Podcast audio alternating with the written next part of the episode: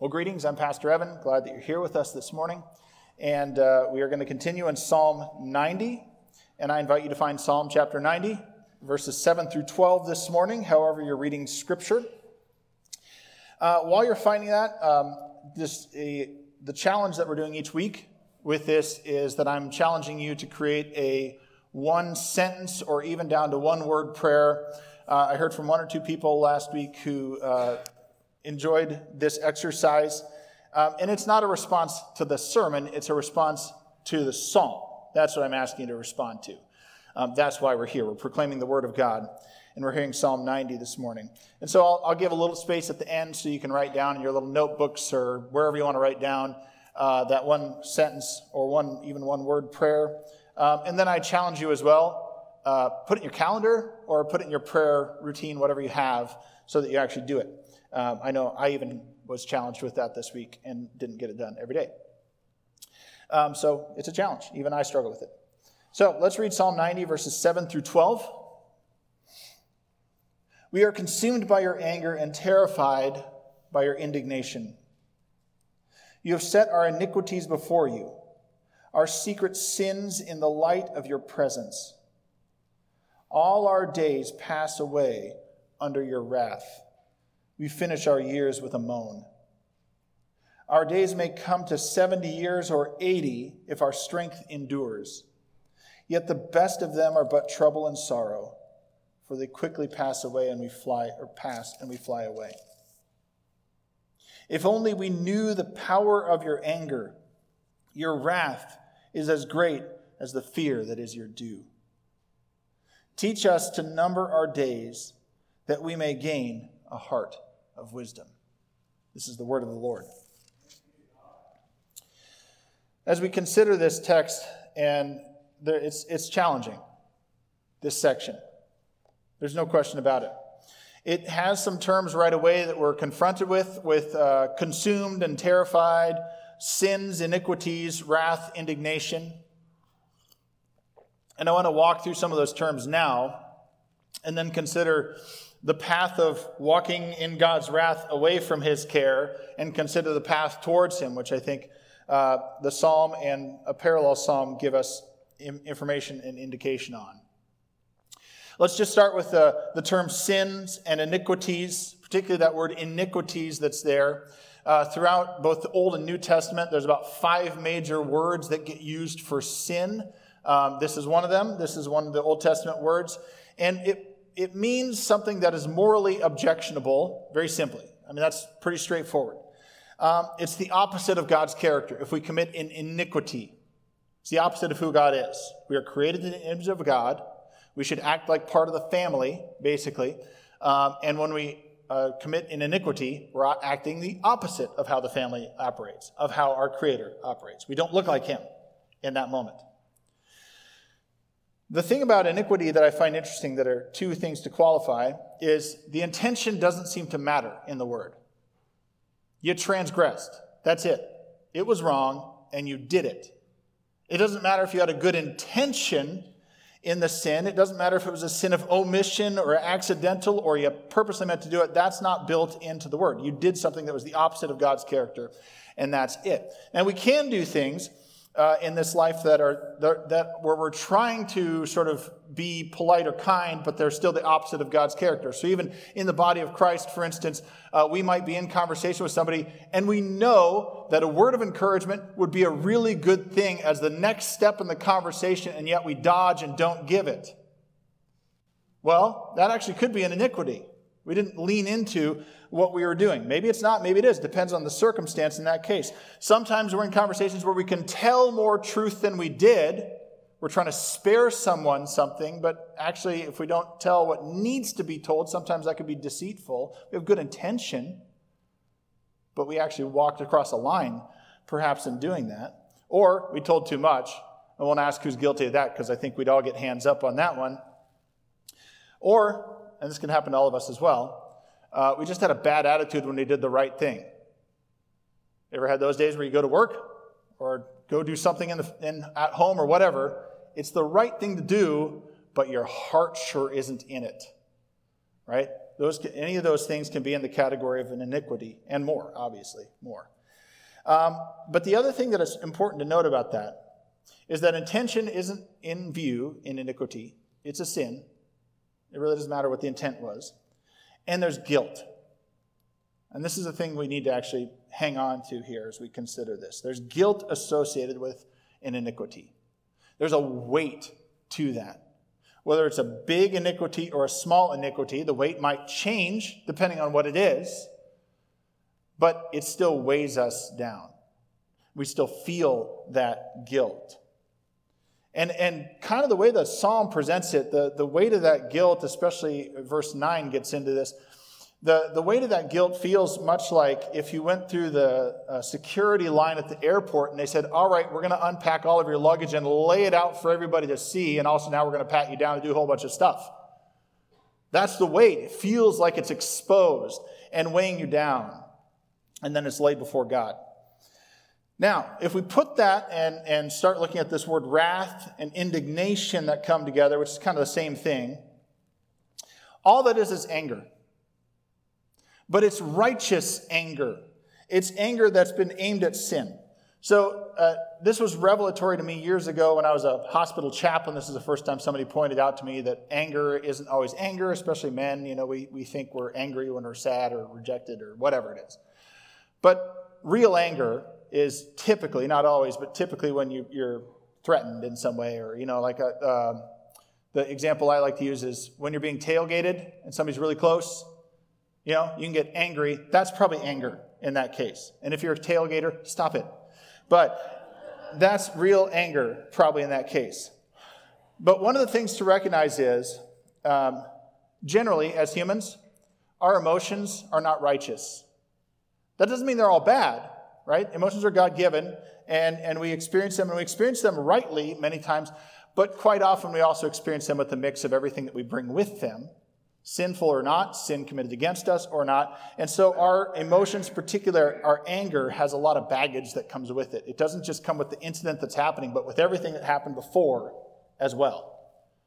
Whereas with God, 100% of the time that he is angry, it is righteous because he can do no other than be righteous. Right? It's always going to be righteous anger when God is angry. It's sort of to play off a, a, a line that C.S. Lewis has. Uh, if a straight line, you say, well, that straight line isn't straight, it's not a straight line, obviously, because a straight line has to be straight by definition. God has to be righteous by definition. That's who He is. He can be no other. Uh, here's a, a commentary on this from Walter Elwell that I think says it well. He, he brings it home for us. He says, righteous indignation refers to the, and that's another way to say this, wrath, refers to the extreme displeasure of a holy heart, unable to tolerate sin of any kind. The anger of God contains this element man should be good, yet he sins, and God is angry. I think that spells it out so simply. Man should be good. We're created in God's image, yet we sin. And God is angry about that. God is angry at the sin. And if we continue down and take the, uh, just a little piece of the Roman road to talk about why this matters and what are the implications, the, the thing about sin and these indignations and uh, the iniquities, excuse me, is that we're all guilty of sin. Romans 3.23 tells us that all have sinned and fall short of the glory of God. So everybody in this room, newsflash, we're all guilty of sin. We, we all have done iniquities and others. Second thing is sin ruins everything. We're all guilty of that as well. Romans 5:12 Therefore just as sin entered the world through one man and death through sin and in this way death came to all people because all sinned. Which tells us a third thing about sin is that it doesn't just ruin everything, it destroys it. Destruction follows sin everywhere it goes. Romans 6:23 tells us for the wages of sin is death, but the gift of God is eternal life in Christ Jesus our Lord. So just when we thought all the news was bad, all of a sudden we got some good news at the end. Jesus Christ fixes it. But sin ruins it all. And we're all part of the problem.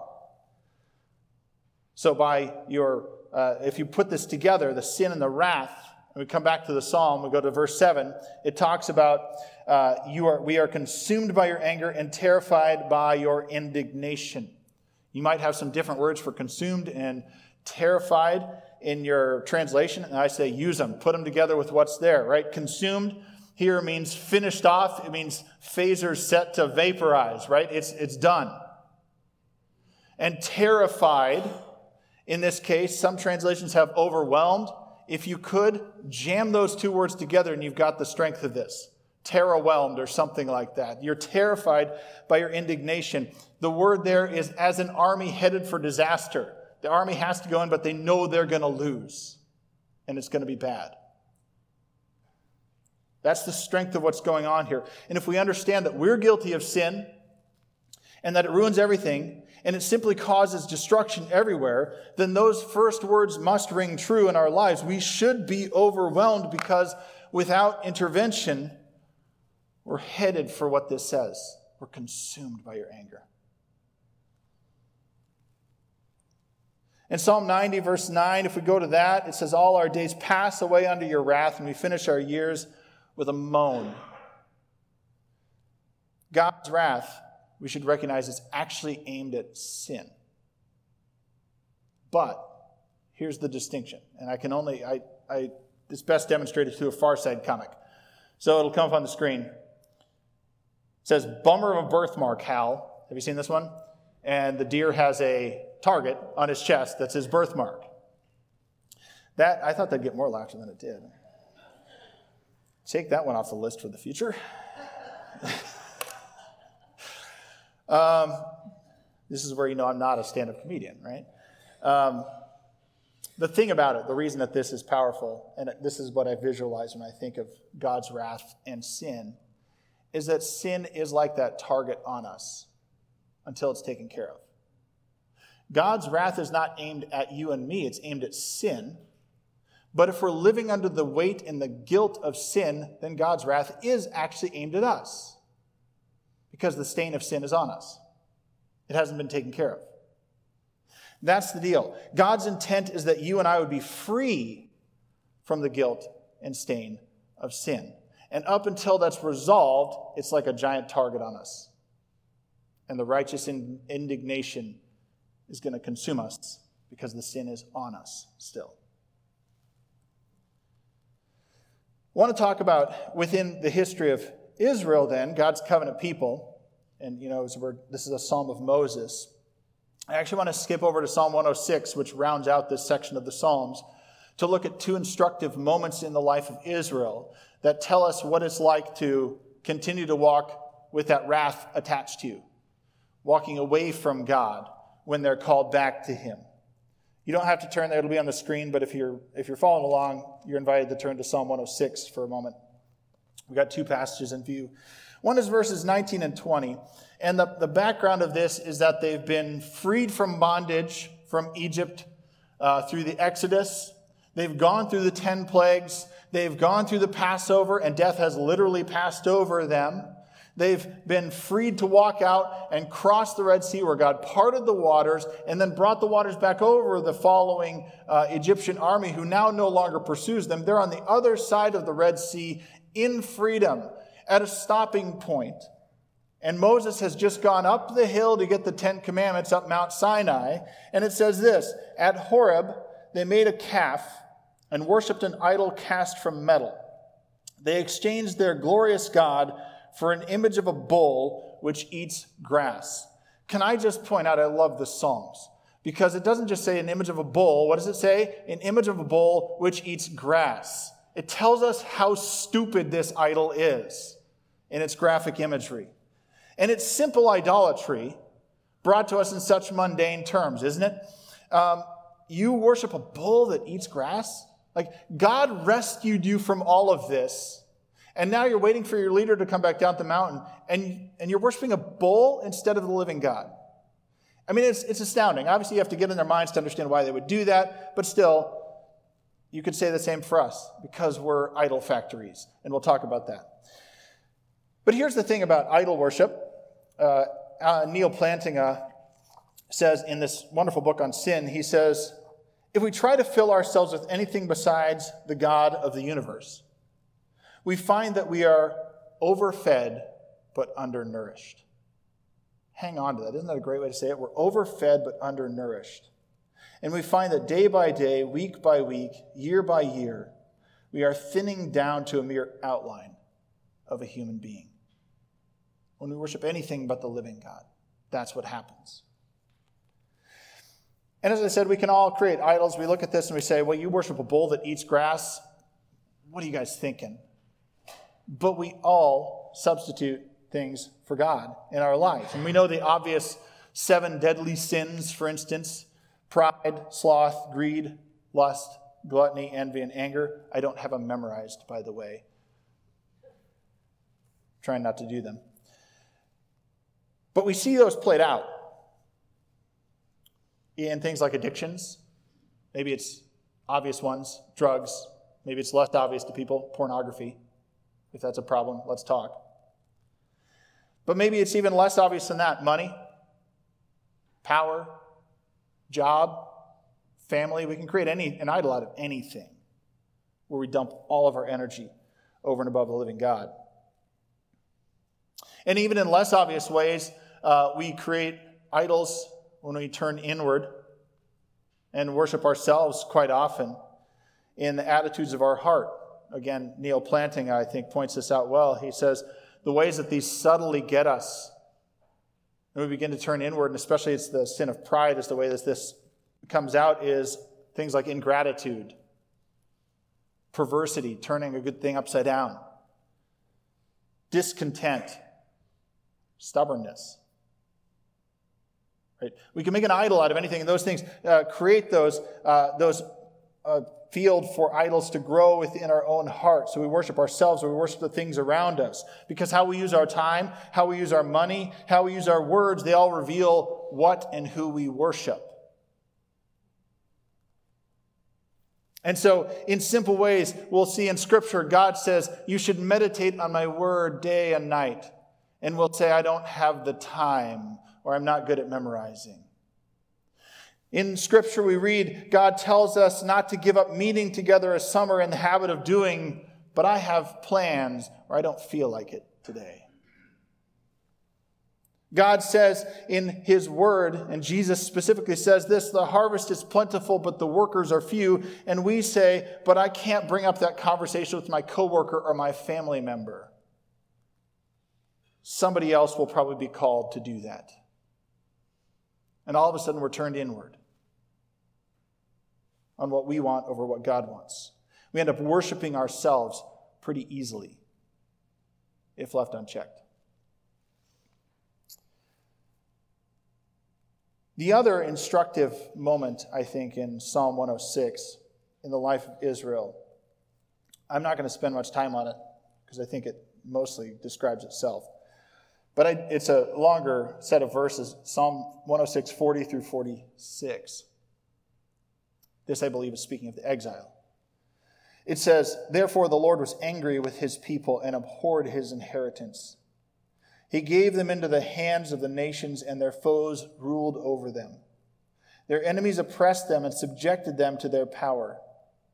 Many times he delivered them, but they were bent on rebellion, and they wasted away in their sin. He took note of their distress when he heard their cry.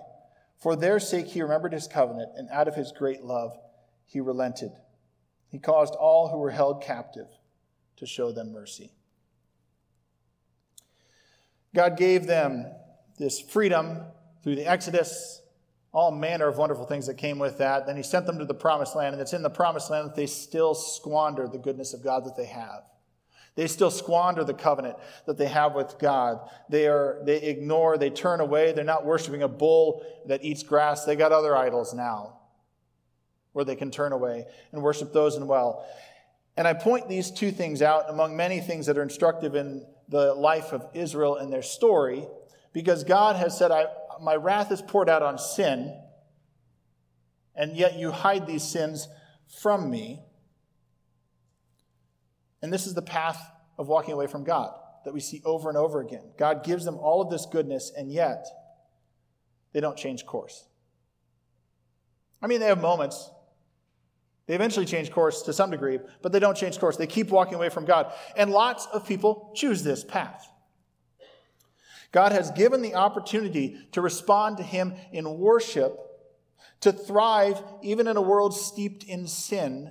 And far too many people say, I'll worship the cow that eats grass and take my chances in exile. Thank you very much.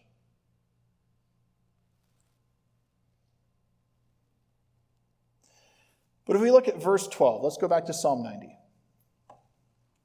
If we look at Psalm 90, verse 12, it's got this great moment of instruction. Teach us to number our days that we may gain a heart of wisdom. Would that be our prayer today? What I see in that text is two different things that it calls us to, among others. One is that we prioritize what God values. Teach us to number our days that we may gain a heart of wisdom. We're only given a limited time, and with that time, we want to value what God values. We're made in His image, and then if we're in Christ, we're redeemed to be made into that image where it's been broken. A great way to state this that, that has stuck with me is the way A.W. Tozer uh, says basically this in one of his books, and it goes through my mind regularly. He says, If it matters to God, it matters to me. That's a simple way to say it. I like that. If it matters to God, it matters to me. That's what developing a heart of wisdom looks like. And we can contrast in this passage this heart of wisdom with what happens in verse 8. Verse 8 talks about our secret sins. And here we have heart of wisdom. And there's a contrast there because we recognize, well, we recognize that secret sins aren't a real thing. Let me read from Hebrews 4 12 through 13. Here we read, For the word of God is alive and active, sharper than any double edged sword. It penetrates even to dividing soul and spirit, joints and marrow. It judges the thoughts and attitudes of the heart. Nothing in all creation is hidden from God's sight. Everything is uncovered and laid bare before the eyes of Him to whom we must give account. Secret sins never stay secret. They war at your soul, they change your character so that you resemble God less and less. And the thing about it is, we, we think we can hide things from others Maybe we know we can't hide them from God, but we'll kind of fool ourselves sometimes. We think we can hide things from others that we've done that are wrong, but our attitudes, our actions, and our interactions with other people are all affected because when we sin, it affects who we are. It affects our character. And that's only going to affect how we operate within the world as well. No sin is secret. God obviously knows them all. Right? If we think it through, God knows everything. God knows what we've done, our iniquities, but it affects how we interact with God's creation. There's no sin that we can commit that doesn't affect the world around us, even if we think we can hide it, because it changes our character and it will change how we interact with God's world. And so, what we see in the, in the text here, Psalm 90, verse 12, teaches the number of days that we may gain a heart of wisdom. What I would suggest to you is that's contrasted with those secret sins in verse 8 we need to confess our sins to the living God today. Now, we say that a lot within church life, but what I mean is not simply confess our sins to the living God right now, do that. But we actually need to ask God to search our heart, like we also read in the Psalms, and reveal to us the stuff we're trying to hide from Him so that we can confess that. Because just like we read in the story of Israel, they're kind of trying to hide some of this stuff from God. And he's like, I know what you're doing, guys. I know everything you're doing. And you're walking away from me instead of towards me. And our secret sins will keep us walking away from God, not towards Him, unless laid bare and forgiven. The second thing I see from verse 12 is that we need to enjoy a steady diet of God's goodness. It's curious that the way Moses puts this, there's 70 years or 80 years, if we're lucky, is the life we get. He obviously lived before the exile, but the second exile uh, that happened to the southern kingdom of Israel lasted about 70 years. I think that's a, a good little parallel to put there. If we're going to enjoy a steady diet of God's goodness, it's the old standbys that help us do that of reading His Word, worshiping together in community, being a part of a smaller group of people that can care for one another, praying and meditating on God's Word. All of those things matter. That we digest and ingest a steady diet of God's goodness. And that we don't abide by the simple ways that we can walk into idol worship of saying, I don't have time to do that, or I can't seem to make that happen. Because those aren't useful to enjoying a steady diet of God's goodness. Those will help us walk the other way. We are made in God's image, and the psalm tells us we are to live uh, with Him as our dwelling place, in His care, in close relationship. And when we put our excuses forward, we're simply declaring the sad truth of verse 9 our years then will end with a moan because we are already living in exile. So, can I encourage you right now to take time to create a prayer as a response to the psalm? Not a response to me, a response to the psalm that says yes to Jesus, the one who actually fixes the problem of the weight of sin. That says yes to God's word and yes to God's people, and it says no to those things that steal our time and keep us in exile. Create a prayer that numbers your days and takes you away from worshiping a bull while God's life giving power is just up the hill. Let's take silence. The band can go back up. Take some silence, and then I'll close in prayer.